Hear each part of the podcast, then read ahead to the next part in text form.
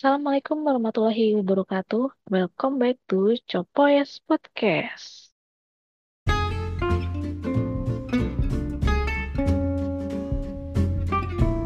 Nah, episode kali ini merupakan episode lanjutan sebelumnya ya, yaitu bertema cryptocurrency.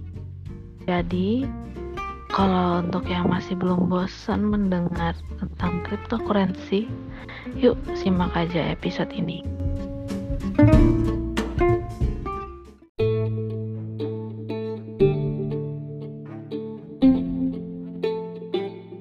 Uh, pertanyaan selanjutnya, kelebihan dan kekurangan dari kripto, apakah ada? Banget, banget. Sudah dibahas tadi kekurangan. Yang yang yang bahasan manfaat tadi ya?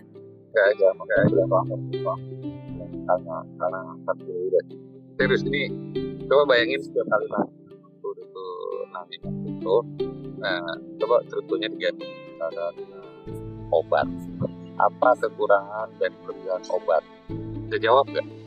karena susah karena nggak tahu kita ngomongin apa ngerti kan? Bang.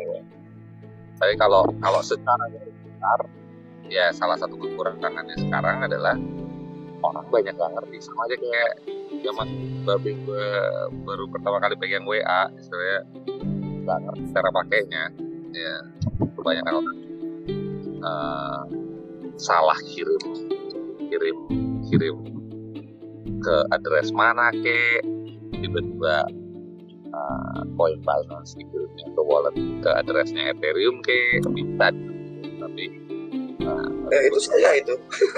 Oh ada. Itu saya itu ngirim. Ngirim om jaringan BSC dikirim ke kita ya tapi makanya kalau kalau kalau saran saran gue setiap kali mau ngirim dikit kalau udah lancar baru kirim tulisannya oke. Okay. nah, itu yang salah pengirim. gue yang malah ditanggung jawab. Dasar yang ngirim minta ente ya pas dikirim ke BSC kurang ajar yang ngirim ini. Tapi ya itu salah gue protes gue protes katanya bilang ke marketnya marketnya nggak mendukung BSC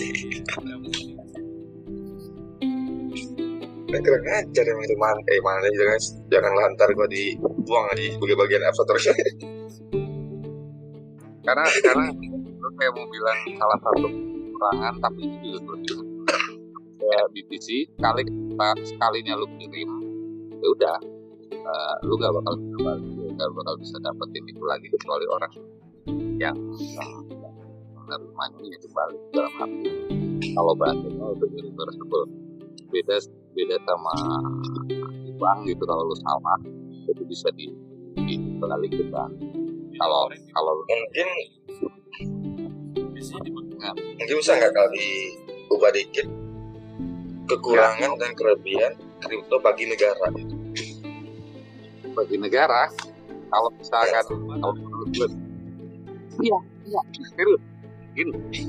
Nah, makanya gue gue gue lagi nyari kalau bisa bisa bisa gue sebenarnya uh, mining BTC.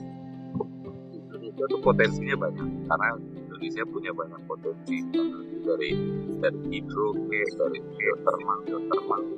Yang yang yang yang karena memang tahu memang tahu demokrat demokrat jadi kan kalau misalkan kalau misalkan tantangan tantangan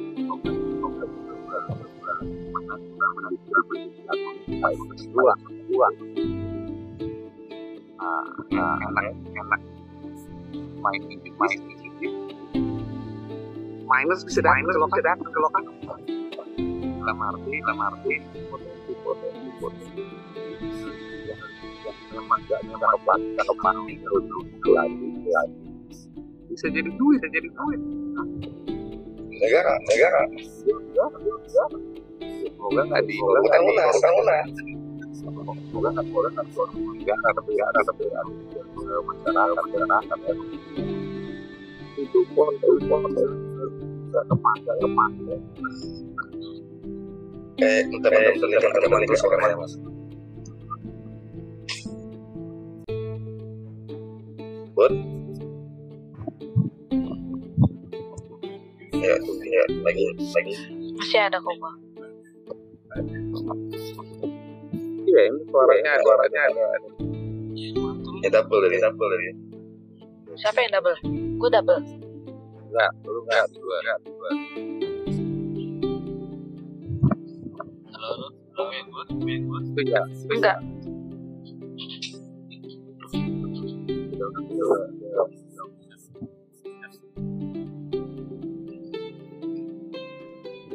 Tadi Gimana aja. tuh suara bang aja. suara bang Di gua enggak kok. Ini suara bang Hansa, punya gue sih mantul deh, mantul deh.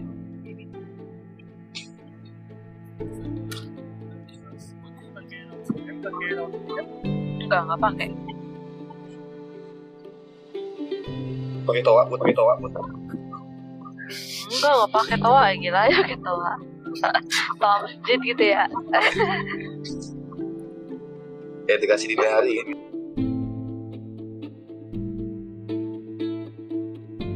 Oke lanjut bang lanjut apa sudah ada Gue ada gue ada pertanyaan nih, gue ada pertanyaan.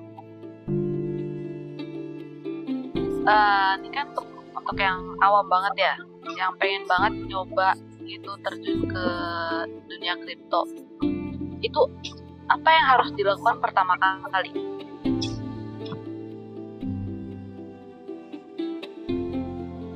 Pertama kali ya belajar ya belajar.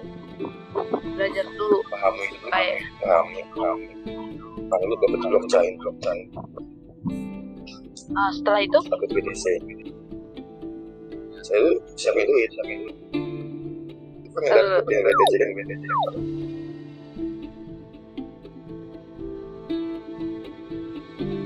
Nah, ini siapa? masih mantul nggak? Woi, enggak enggak Ganti headset atau apa? Enggak, cuma keluar doang. Kok aneh sih?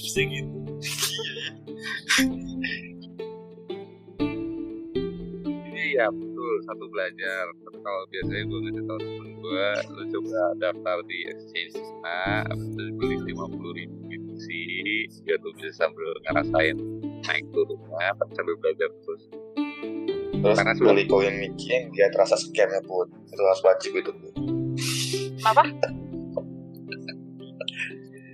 ya beli koin abal-abal biar lu kena scam itu harus wajib pun Kalau misalkan Iya. BTC ngerasa ketinggian, lihat top 10 koin.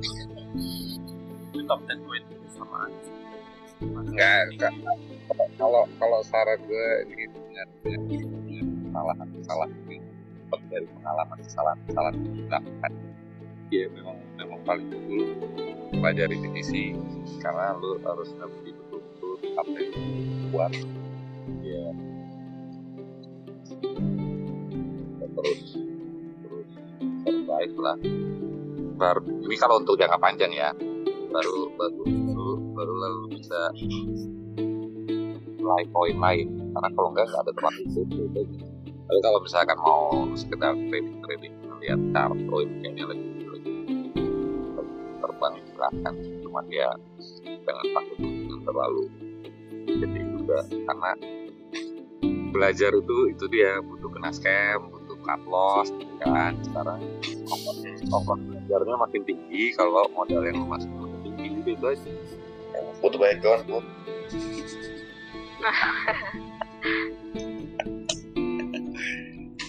pasti butuh HP butuh laptop buat itu utama Apa? Butuh HP butuh laptop itu Butuh HP, butuh laptop, butuh wifi dan kuota. nah itu Ya kan? Itu utamanya Butuh itu modal juga ternyata. ya namanya belajar butuh modal mana ada belajar nggak pakai modal Iyalah. Nah ini untuk lu kan kalau nggak untuk kan untuk orang awam nih kan kita nggak tahu mau beli kripto di mana eh ya koin itu di mana gitu. ada itu 13 juga cara milihnya itu milihnya itu gimana ada Kebun ada kalau kalau ada gue biasanya di Twitter gue jawabnya ada 13 berizin Bapakti sekarang tinggal di browse saja. Nanti kita review bandingin fitur sama fee masing-masing. Gitu kira-kira yang paling aman mana gampang itu karena susah juga kalau misalkan kan kan itu dia strategi. itu beda kalau kalau gue doyan gara-gara ada fitur kemudian berulang tapi kalau gue saran dulu ternyata orang trading ya mereka nggak cocok untuk trading di Luno. Likuiditasnya terlalu kecil uh, uh, pilihan koin terlalu kecil dan makanya tergantung strategi masing cari sesuai preferensi jadi fitur ya karena tiap market ada kelebihan dan kekurangan. Aja kayak misalkan mau beli barang ada eh, ada Shopee Lazada ya kan? Beda-beda. Ada ada fiturnya masing-masing. Ini sama exchange pun gitu. Nah, kan bersaing di situ. Itu nah yang mana yang paling top itu aja. tapi saran sih memang punya lah setidaknya dua exchange. Kenapa lah karena kalau misalkan pasar lagi ada gila biasanya eh, servernya ngehang jadi misalkan sayang aja misalkan kan BTC lagi lagi lagi diskon gila-gilaan tiba-tiba lu atau mau beli tiba-tiba kok nggak bisa login? Karena ternyata semua orang mau masuk juga. Yes. iya kan sering kayak gitu kan? Nah, itu Indodax itu lagi naik dia maintenance. Indodax doang itu kayak gue waktu itu pernah waktu kapan sih kelas 50% ke mana? Mei ya Mei atau April. Pokoknya sampai Luno pun susah gue masukin. Untungnya gue udah pasang gue biasanya gitu uh, uh, pasang-pasang buy order di harga-harga yang nggak masuk akal di bawah gitu dalam arti soalnya berharap ada ada ada ada ada flash crash lah. Kadang dapat juga. Ya kayak market lokal sama market interlokal pun gitu Ada yang recommended gak? yang paling gede Indodax kayaknya sekarang. Cuman eh, yang baru-baru ya itulah toko kripto. Kalau lu mau orang kripto BTC Luno enak. Karena gue gue juga kenal orangnya jadi istilahnya kalau misalkan eh, biasanya teman gue saya gue nggak bisa verifikasi. Gagal terus KTP gue nggak tahu atau gue pindah apa. Ya terus telepon orangnya gitu. Udah uh, Tuh, stop, Indodax dulu emang banget. rame cuman eh kok kayak kalau gue pakai Thrift? Karena CS nya pas respon CS nya tuh jadi enak. Ketimbang yang CS nya halo halo halo terus pusing kepala gue minus masalah sama dia. Jadi kan? ya kalau secara pribadi apa, waktu yang verifikasi itu tau nggak? Kadang-kadang ada yang salah waktu untuk dua FA nya yang dari email itu. Sampai ke Mm-mm. login Nah sekarang nggak bisa lagi sekarang kan? Eh kemarin keluar lagi kemarin? Salah, salah gue masukin, salah gue masukin. Satu juga ini, ini kalau udah mulai betul-betul mau serius sebenarnya Nah, kalau dulu-dulu email ke hack apa apa ya yang yang ya nggak nggak terlalu beresiko gede lah. Kecuali kalau di emailnya ada foto yang berbahaya ya Nah, tapi sekarang sekarang masalahnya kalau kena hack ngomonginnya duit nih langsung. Soalnya masih banyak Iya. orang masih banyak orang semua platform yang dia punya mau itu Instagram, Twitter dan lain-lain satu passwordnya. Berarti jebol satu jebol semua kayak gitu gitu orang nggak nyadar eh, biar gampang gue takut lupa. Tuh, hacker bilang makasih. Iya, biar iya rata-rata sama itu iya tapi itu resikonya gede karena lu jebol gini aja deh. Rumah aja tiap pintu kuncinya beda. Ini istilahnya lu, lu bikin semua semua kunci rumah lu sama semua kunci berangkas lu sama semua jadi kalau ada satu satu satu pintu ke jebol gitu eh, kuncinya dapat orang ya dia bisa bebas masuk mana aja. Ya itu sebenarnya resiko tinggi. Kalau gue tuh di, di, di- dinyalain setiap ap, setiap aplikasi setiap Eh bentar mas Sansan Mas Ini ya kan aktif ini soal Luno ini ya. Nah kan dulu, dulu, dulu, pakai Luno dulu kan. Nggak, nggak pakai lagi Luno karena Nomor HP-nya yang lama mati kan? Entry. Terus Cuma itu doang sih. Ya kira bisa nggak di- diubah itu ke di Luna tuh? Ada kendalanya kalau kita ubah nomor HP. Yang sekarang nggak bisa masuk karena nomornya udah ganti udah nanti bisa apa prosedurnya dan nggak Ya kalau aja kan masih ada harta harta kartu pendam kan. Apa? Ya kalau aja ada harta kartu pendam dulu kan di situ. ya kali ya makanya tadi gue baru gue itu tahu satu bisa satu lupa Awal-awal lu tuh pakai lu pakai Sapo sama Luno awal-awal tuh. ya dulu dulu gue juga pakai Luno waktu klaim-klaim XRP Karena karena fee murah cuy daripada Indodax. iya. Paling dia kalau buat gue ya kalau BTC kalau Indodax uh, di, di fixed rate kalau misalkan narik ke wallet sendiri 0,0005 kalau nggak salah.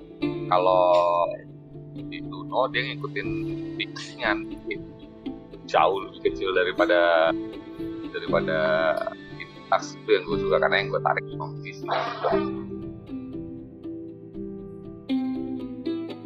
makanya. Ada Betul. hmm, ada lagi buat Apa? eh itu tadi gue masih penasaran dengan dari yang kata yang kata kan yang kata ini nah kekurangan dan kelebihan kripto untuk negara tadi kan tadi kan terhambat tadi kan Iya. Tapi bukannya itu kan harus lebih spesifik lagi. Pak? Iya, tapi satu sih, kalau misalkan yang betul, sebenarnya kita nggak suka. Nah, sekarang kan eh, sering dengar juga gak, udah mulai banyak beritanya DAO, Decentralized Autonomous Organization.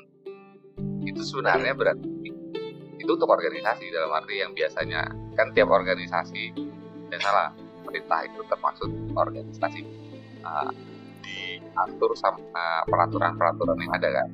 Nah ini eh, arahnya adalah organisasi yang peraturannya ada supaya semua tapi ditegakkan oleh kode berarti nggak ada yang namanya korupsi pemerintah nggak suka. Nah benar itu. Soalnya kalau baik untuk negara negara atau masyarakatnya karena yang baik buat negara belum tentu baik buat masyarakatnya. Begitu juga kebalikannya. Itu kalau kalau kayak ini ini kayak kayak ini lebih baik baik baik untuk masyarakat nggak baik untuk negara kayak makanya kalau Indonesia. premisnya awal kripto yang dimulai di BTC itu seperti gue bilang power balik ke masyarakat. Pemerintah nggak bakal suka. It- itulah lihat betapa betapa kenceng negara-negara ngelawan toh dibikin jelek. Eh, bahaya begini Ini, eh, negara teroris kriminal. Arti dia bilang ya bitcoin kripto itu yang memakai kriminal banyak pencucian uang oi udah udah udah ngelirik belum? Lu sendiri Kata berapa banyak dipakai untuk itu? Lebih banyak itu kali.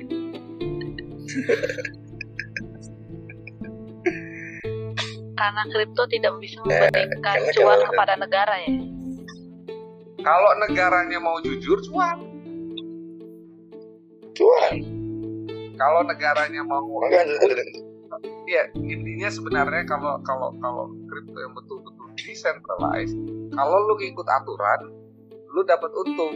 Kalau lu nggak ngikut aturan lu diinjak nah pemerintah suka bikin aturan sendiri nggak bisa lagi.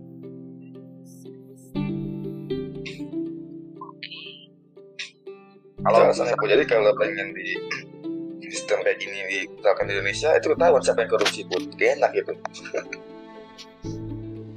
iya gue, gue sering sering sering lihat kan bahwa bilang ya aduh poin tuh sudah waktu nanti pada lari situ koruptor. Coba kalau kalau berani mereka coba karena itu semuanya tercatat dalam arti oke itu a- apa eh, sering angka aja pseudonymous lah. Karena nggak nggak nggak anonim total dalam arti kalau itu bisa diurut karena di Amerika bisa. Itu ketahuan aliran ke mana aja nggak bisa nggak bisa lari nggak bisa nggak bisa bohong. Iya, ada pencatatan. Yes dan publik Iya apalagi apalagi dia ke, ke market kita ketahuan siapa ini kan? Betul sekali. Iya.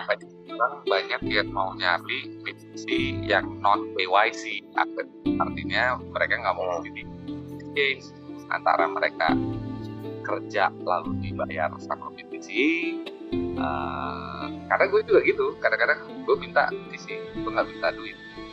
Kalau yang kecil-kecil gitu teman gue yang punya eh gue ngutang berapa sih kemarin gue bayar makan eh, segini tapi lu kirim PTC aja maksudnya tuh buat itu supaya nanti ada satu dan bukan untuk ngumpetin kekayaan ya.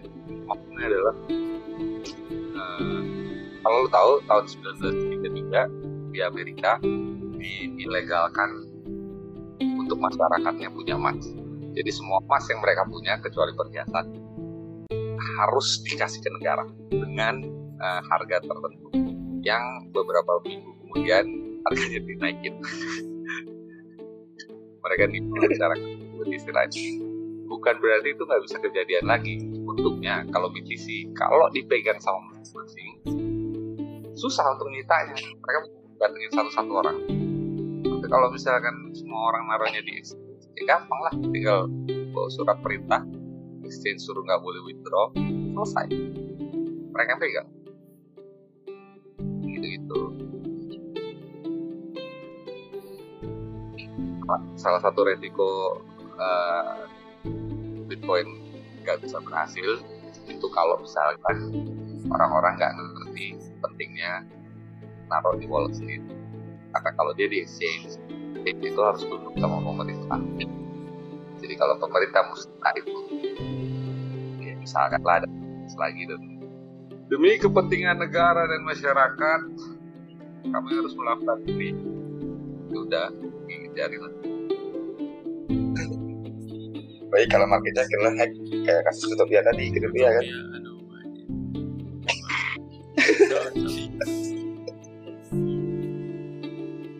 Utopia, Mount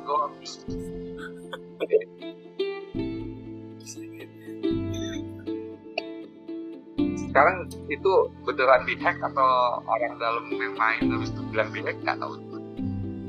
Kayaknya sih randal yang exit deh soalnya Iya. dua, dua taktik saya kayak Silafu sama JMV itu kan kayak ngin- kayak menghindar gitu kan sob. Si katanya kan iya iya. Makanya tapi kan nggak bisa diapa-apain juga?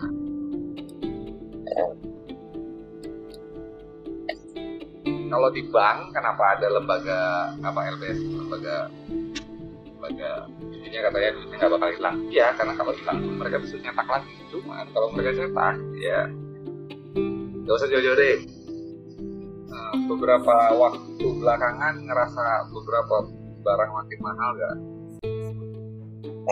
minyak air Ya, karena karena memang semua negara nyetak duit untuk kalau untuk untuk pandemi ini. Ya nggak usah jauh-jauh lah. Ingat ingat ini nggak ingat yang orang-orang dikasih duit sama negara. negara Itu kan eh, sebenarnya nambah supply itu nggak gratis. Lu bakal bayar balik dalam bentuk harga barang yang mana. Vaksin dibilang gratis, oh maaf maaf maaf ngerti kan? Vaksin dibilang gratis. ya gratis tapi Oh. pajak sama barang-barang naik. Sama naik.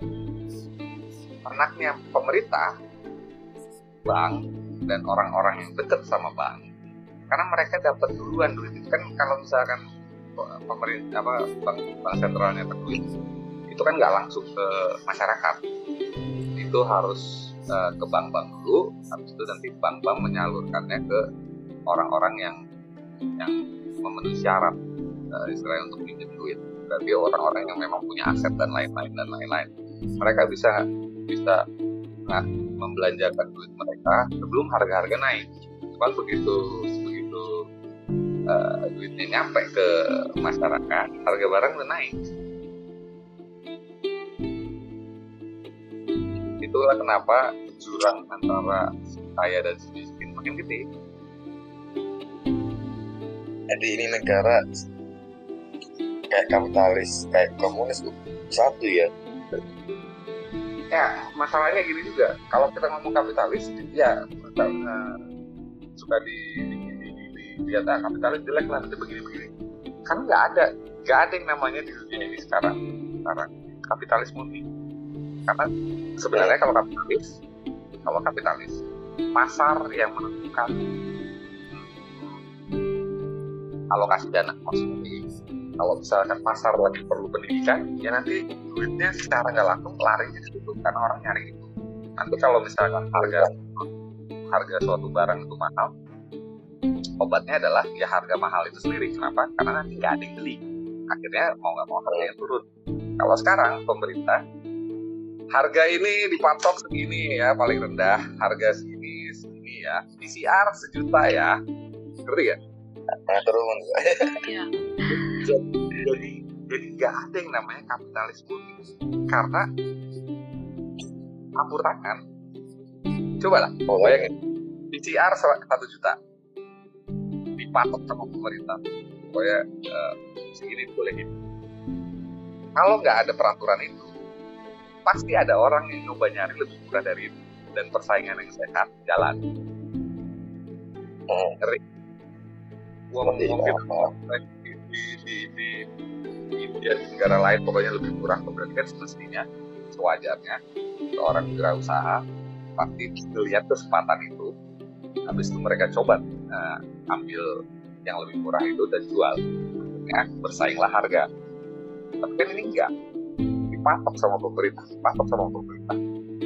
Makanya nggak ada istilahnya distorsi harga nih nggak ada harga yang menentu padahal harga itu sebenarnya tolak ukur seberapa penting barang itu di pasar buat masyarakat.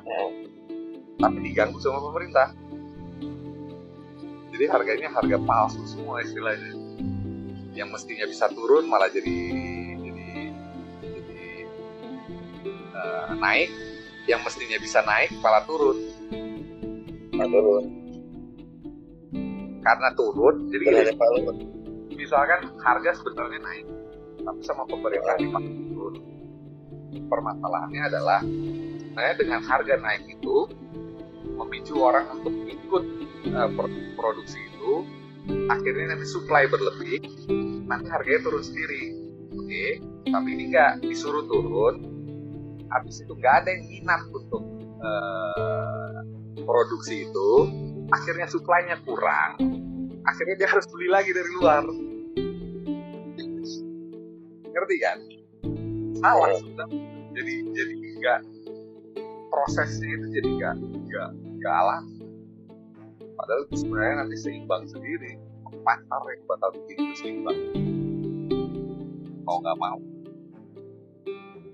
Itu bukan pemerintah sengaja ngelakuin itu karena mereka jahat bukan tapi karena memang sistem itu yang udah diajarin dari dulu. Tanpa mereka tahu sebenarnya tanpa mereka nyadar sebenarnya apa yang mereka lakuin itu sebenarnya bikin apa kacau. Sebenarnya, mungkin pilihan kedua mungkin mereka sadar mungkin sadar.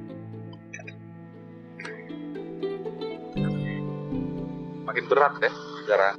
Tapi emang kalau kalau gue ngumpul sama orang-orang yang bitcoiner kita nggak ngomongin harga ngomong itu maksudnya eh, ekonomi ekonomi ya dan negara. Karena bukan mengharapkan ekonomi hancur ya. Cuman kalau orang-orang nggak nyadar kasihan. Nanti tiba-tiba udah telat mereka baru nyadar. Resiko itu gitu. sampai sempat gue bikin tweet eh, siklus bisnis. Gini ekonomi itu ada siklusnya. Kalau lo cari di di YouTube juga ada eh, eh, Ray Dalio dia ngomongin tentang siklus bisnis. Itu sekitar tiap 30 tahun. Maksudnya adalah 30 tahun eh, ada masa-masa Dan masa-masa dan ya.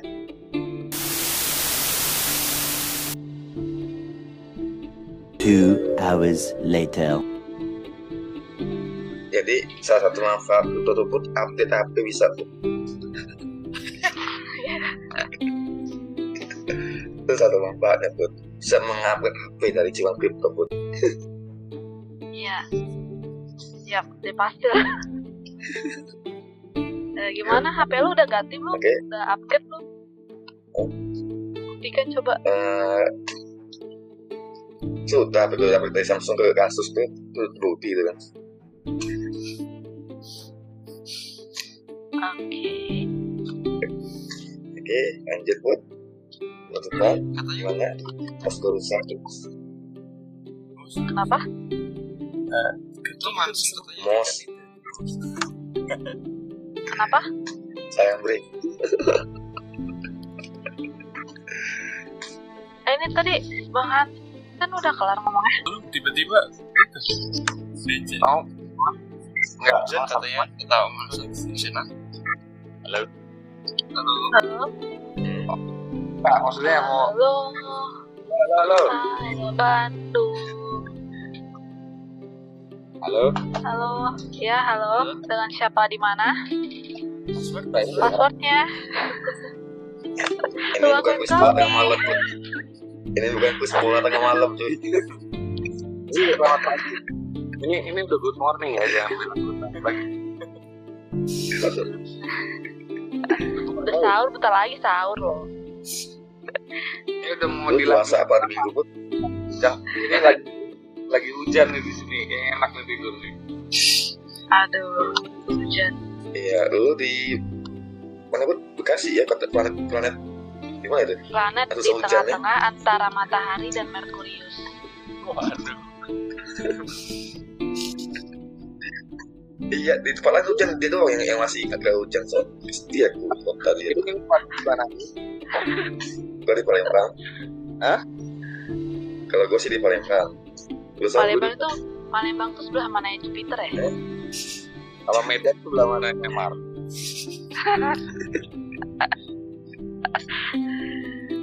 di desa di mana Son? oh si Bogor nah ya Oh. dia kata kota pelangi kayak sebutan orang itu ya. Kota hujan. Kota kata hujan. Ini si Nov? Masih punya Pak Nov? Masih masih. Hah? masih masih. Halo? Sebenarnya masuk ke Jakarta sih Nova. Halo? Namanya Jabodetabek. Itu emang emang kayak apa ya? Emang kayak sepotan situ ini bagian timurnya Jakarta bagian Bogornya selatan atau apa? Bagian ke bagian Depoknya mana? Ini si Nova dari mana Nov Ini masih punya Pak Nova nih masih foto untuk KO dia masih masih. Ada suara nggak? Ada. Ada ya ada. KO dia oh. Mungkin. Di Jawa dia halo? Aku seragen seragen. Mungkin masih loading suaranya kan jauh-jauh ke ini kan. Lah ya jangan-jangan. Seragen di lu nggak kedenger lagi cob dia dari tadi ngomong. kurang aja emang gak gak kenal gak kenal kayak gue out dulu bentar Kan dia nggak denger. nah makanya dari tadi kok kayaknya nggak ini sampai website banyak gebaknya ini put Iya ya, Bang Hasan kayak juga gempak ini. Apa? Bang Hasan ada Bang Hasan. Ada. aman Oh, ada. aman Oh, Bang Hasan di mana? Medan. Medan Jakarta pulang balik. Oh, oh Medan. Tempatnya Jessica dulu ya. Oh, bolak balik Medan Jakarta. Iya, ya Medan. Rumah Jakarta. Oh, Loncat. itu loncatnya naik apa ya? Apa? Nggak naik roket kan ya? Naik Delta. Nah, iya. oh, Kadang-kadang naik Delta. Kadang-kadang naik Delta. A few moments later. Nov halo halo.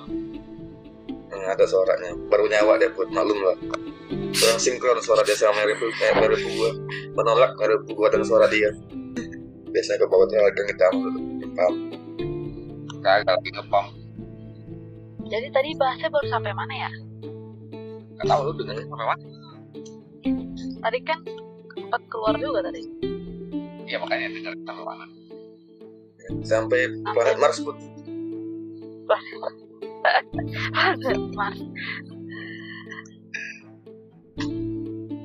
Kalau intinya sih kalau penting dipelajari. Hmm. Ini penting dipelajari arahnya ke sana.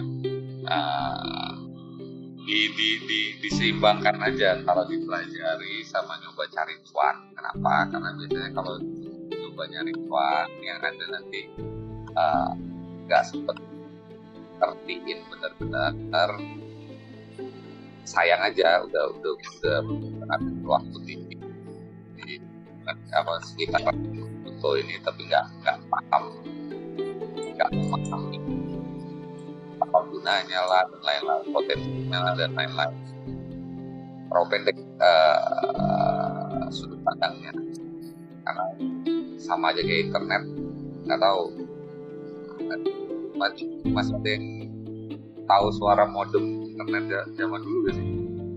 Aku udah. Kayaknya model smartphone apa? Asia Hidayah. Aha. Yang kayak yang pakai Telkom dulu pakai modem yang suaranya perlawanan kalau nggak pernah denger itu berarti beruntung lah kalian tapi butuh waktu memang. Dan dan dan kalau cuma melihat untuk sekedar untuk uang nggak ngerti dampak nggak nggak nggak bisa kebayang dampak dampak dampaknya di hidup kita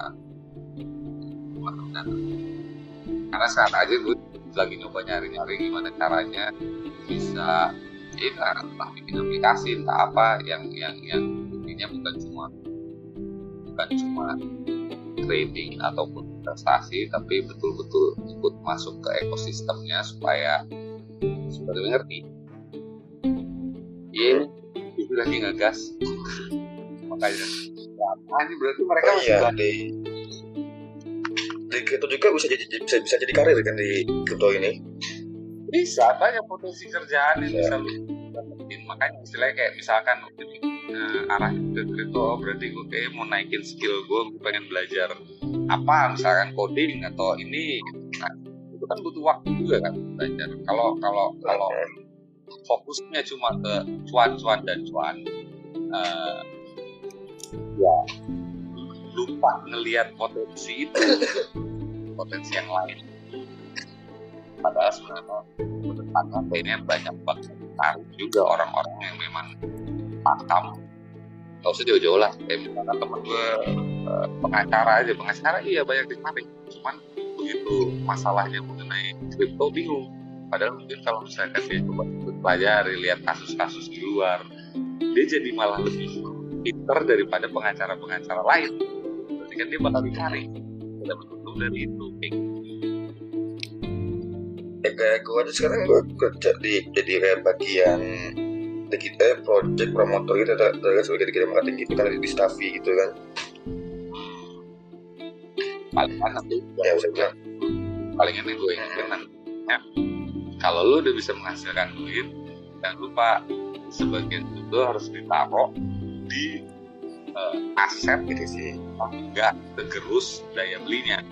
Nah biasanya gue bilang langsung BTC karena nggak semua orang langsung paham BTC tapi eh, setidaknya punya aset lah mau itu mau itu tanah kayak mau itu rumah kayak ya bagus-bagus kalau dia ngerti BTC dan dan dan sisi sisi freedom kebebasan komunikasi sama sama BTC kalau gue hmm,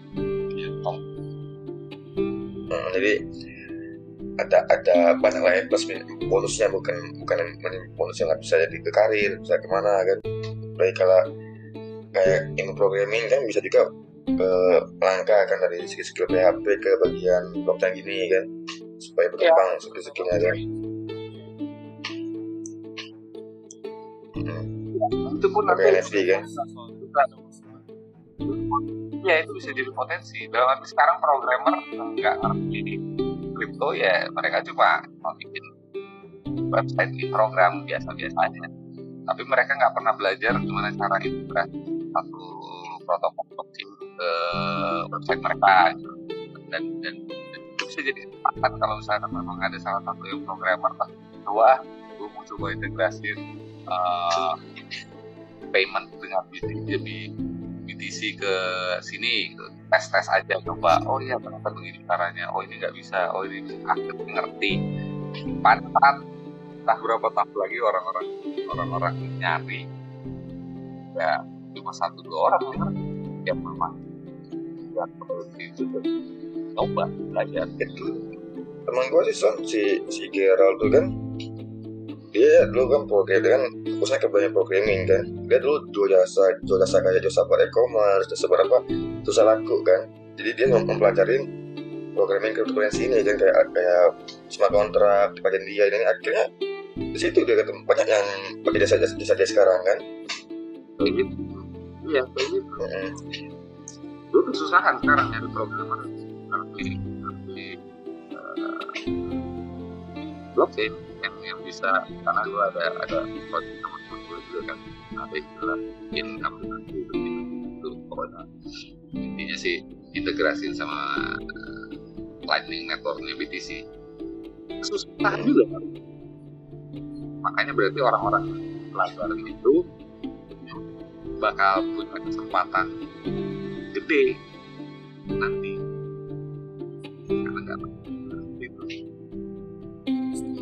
gue secara pribadi belajar baca digital, digital marketing dari semenjak eh, kecil kecil semenjak dari Ponti kan oh kayak gini cara promosi aplikasi ya oh kayak gini ya cara ini gini kan akhirnya beranikan diri kayak kayak di mana nih apa lowongan bagian ini kita masuk akhirnya masuk kan. Jadi sekarang ada ilmu ada gaji gitu kan. Oke, kayak gitu. Karena sebenarnya ya cara intinya sih penghasil duit itu skill, skill trading, Mm, skill apa, skill itu nggak bisa nggak bisa Butuh waktu. nggak bisa makanya butuh waktu dua tahun lebih malah ya. Nah, itu dia makanya kalau kira-kira lu bisa bisa terlihat potensi tentuin mana di masa depan lu punya waktu untuk colong start orang-orang Mm-mm. udah kayak itu yang nanti potensi mana yang kira-kira sesuai sama minat. Kira kalau misalkan belajar nggak terlalu membebani karena belajar terlalu terlalu baca duluan. Nggak enak capek tapi ya, memang capek dulu baru enak ya. Kalau beda dari masa dulu orang berburu baru bisa makan. Ini aja gue kalau gue paham bahasa Inggris ini? Gue berani soalnya ngambil jasa jasa translate tuh waktu itu kan? Paper paper itu kan? Kan mahal jasanya itu kan? Oh sama sekali. Lagi memang skill digital itu penting. Nah ingat penting. kalau kalau udah salah satu salah satu premisnya itu juga kan udah nggak ada lagi Hmm. namanya border maksudnya udah nggak ada lagi namanya batas negara. Kalau sekarang kebanyakan orang ya nyari nyari peluang kerjaan lokal atau nasional. Nah dia Hmm. kita harus bayaran pun kan dari lokal maupun uh, nasional atau bank-bank yang paling gampang gitu. Misalnya kalau kita nggak mau bayar yang pada toko pada apa dan pada nasional. Semua nah kalau misalkan nanti udah, udah betul-betul semakin banyak yang adopsi lawan lu tuh global tapi pasar lu juga global dan berarti itu kebanyakan mainnya digital terlihat terus Mm-mm. gak usah jauh kayak Fiverr ini aja. Nah, beberapa beberapa gue pengen misalkan gue pengen bikin gambar ilustrasi apa atau apa gue nggak bisa nggak nggak- nggak bisa. Ya udah gue tinggal pergi ke Fiverr gue bisa nyari nyari ilustrator dari luar negeri kayak atau dari mana terserah gue dan nah, permasalahannya adalah karena itu central centralized suatu saat itu kita tutup kita nggak tahu. Suatu saat itu kita ketahan sama mereka karena apa kita nggak tahu. Itulah eh, penghalangnya. Tapi kalau misalkan udah betul-betul misalkan BTC yang jadi siapa yang bisa nyensor? Kalau misalkan dikirim ke wallet lu siapa yang bisa bilang nggak boleh? Jalan-jalan aja gitu. Pasar lu tuh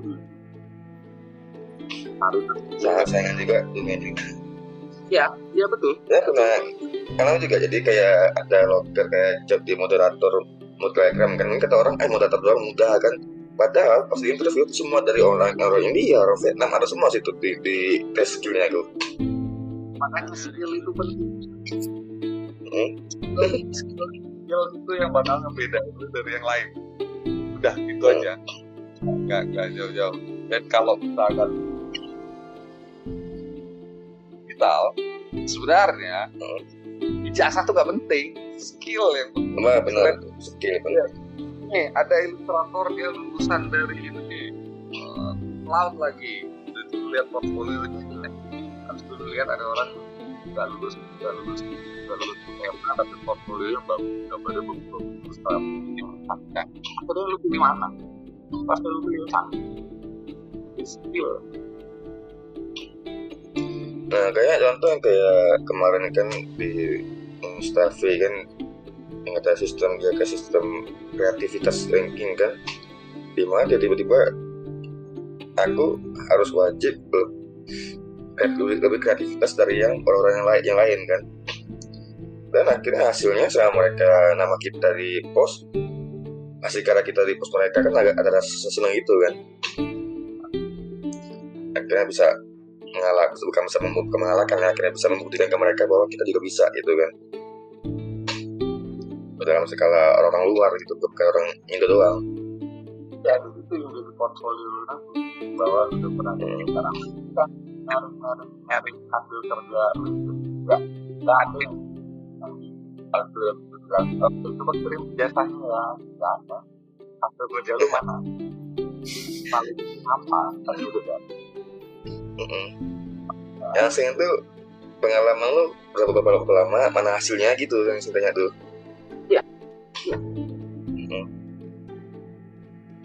Ini ini ini jangan salah gue gue aja lagi lagi nyoba gue nyoba keluar dari ke orang-orang bitcoiner yang di luar negeri yang memang udah punya nama.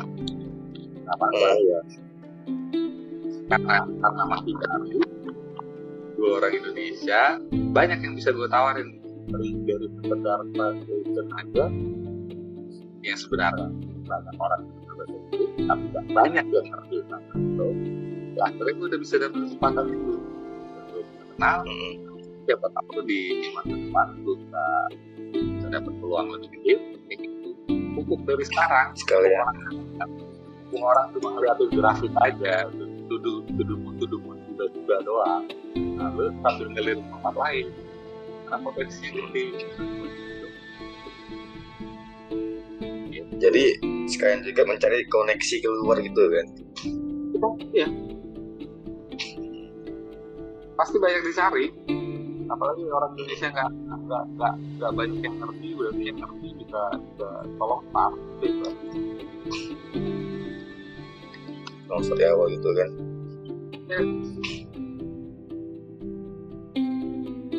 sama kayak dari banyak kan hmm, mereka nanya kan? Aku tuh pernah tuh buatin artikel untuk artikel saya ya, dibayarnya dibayar 110 dolar dibayar kan nah itu teman kaget. Lu kok bisa dapat 110 110 dolar sedangkan gue artikel gue dibayar orang cuma 50 ribu katanya kan ya yang gue coba tadi ya tadi kan koneksi tadi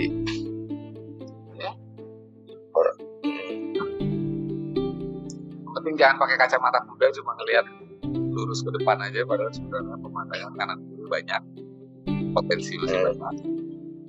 terus banyak ya Jangan Nah, Aku bilang cara dapet kayak gini nggak instan, butuh waktu lama.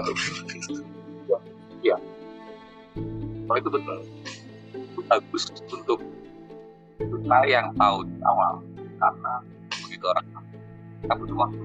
Kita udah kan. Sama Karena kayak selain kalau di kripto ini aku juga punya tujuan sendiri gitu. Selain aku dari kayak tadi yang mengenal aku kripto, aku juga mencari adakah peluang karir di sini gitu kan. Dan aku juga cari sini kan. Dan apa yang harus dikembangin lagi gitu.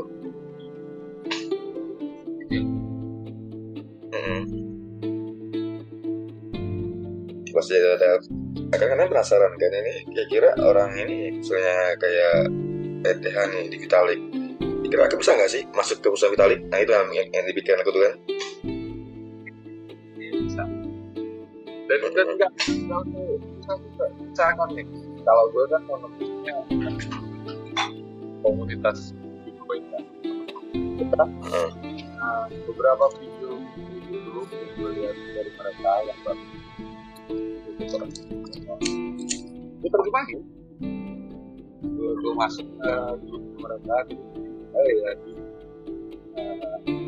play gue udah masuk aja dulu telegram gue masuk habis itu kan akhirnya kita kita ngobrol. Ini hasil hasil. Gue gue buat sesuatu. Ya gue ngasih tambahan. Nah memang ini itu manusia harus tambahan. Dia lebih harga udah itu lah. Kerja lah. Nah, ya. Cara menghargai mereka lebih lebih bagus. Kalau yang sini sini sini. iya memang iya dan orang-orang Indonesia nanti boleh aja eh, marah-marah gitu ya bisa lah kayak apa eh, jadi jadi nggak ada kerjaan lah kita aja siapa nggak mau nggak mau belajar Benar kan? Jadi ada tujuannya itu sendiri itu kan. Misalkan itu itu once life itu apa ya salah satu. Banyak sebenarnya kalau lihat kan Banyak. life tapi memang harus satu kita belajar. Apa karena nggak mungkin kalau kita nggak mereka mau. Jadi kita harus butuh waktu butuh belajar.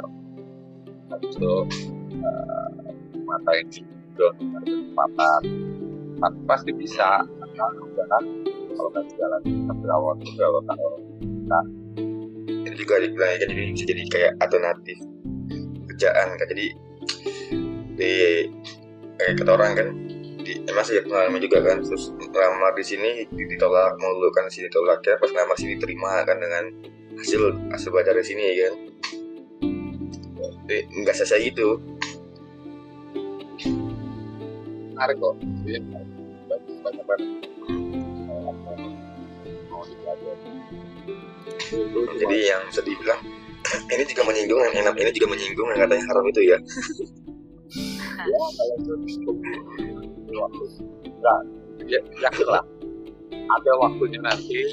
Ya, kita tepat ada juga ada rencana atau dan baik biar agak lebih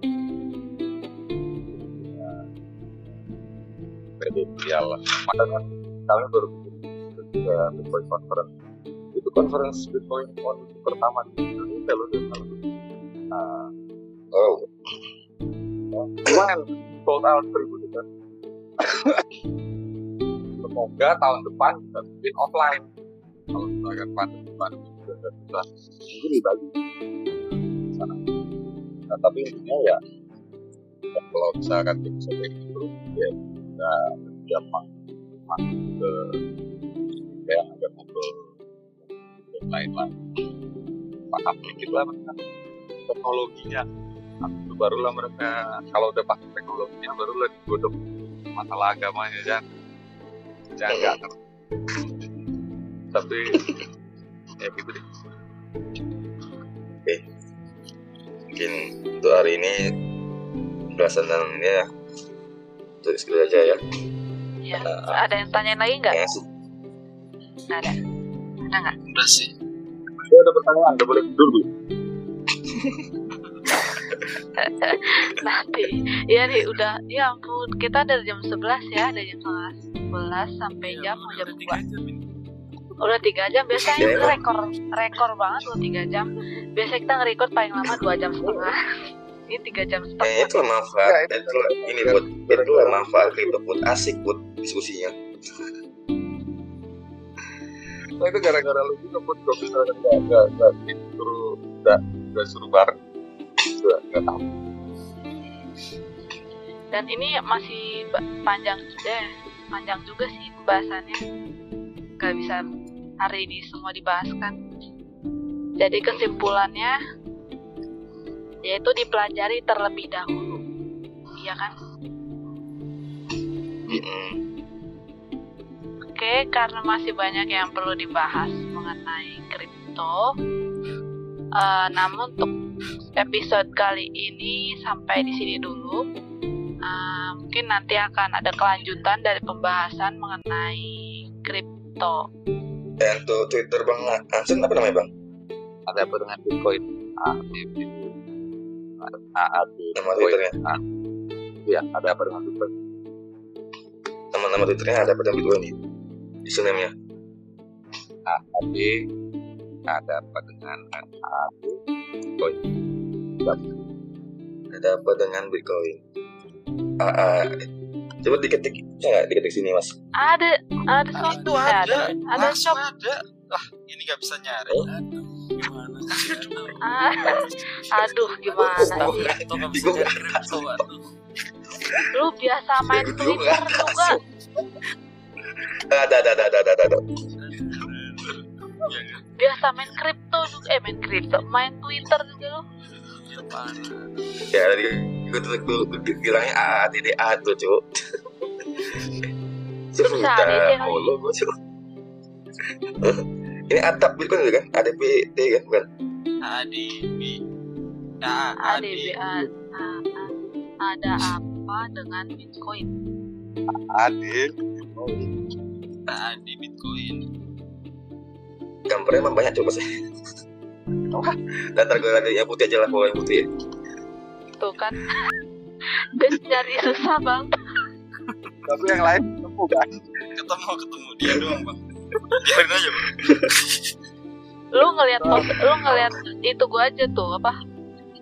Tweet gua yang terbaru aja. Kan dikomentarin Lu tuh. tuh gue, eh, lu nama gue lu apa, cuk? Lupa gue, Hah? putih. nah ya, put put. Nah, lu cari tuh tweet gua yang terbaru. Nah, baru ada oh AAD, oh pakai A, aku AAD gue pakai tadi.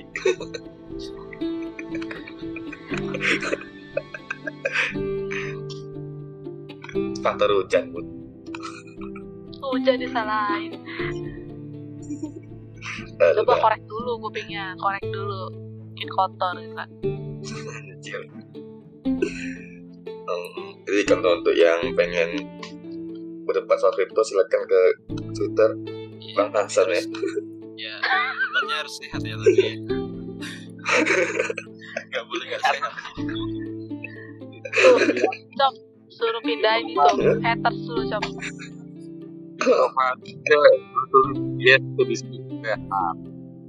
Sehat. Hmm, sehat. Jadi kalau ada yang mendengar ini dan ingin protes silakan ke Bang Hansen ya.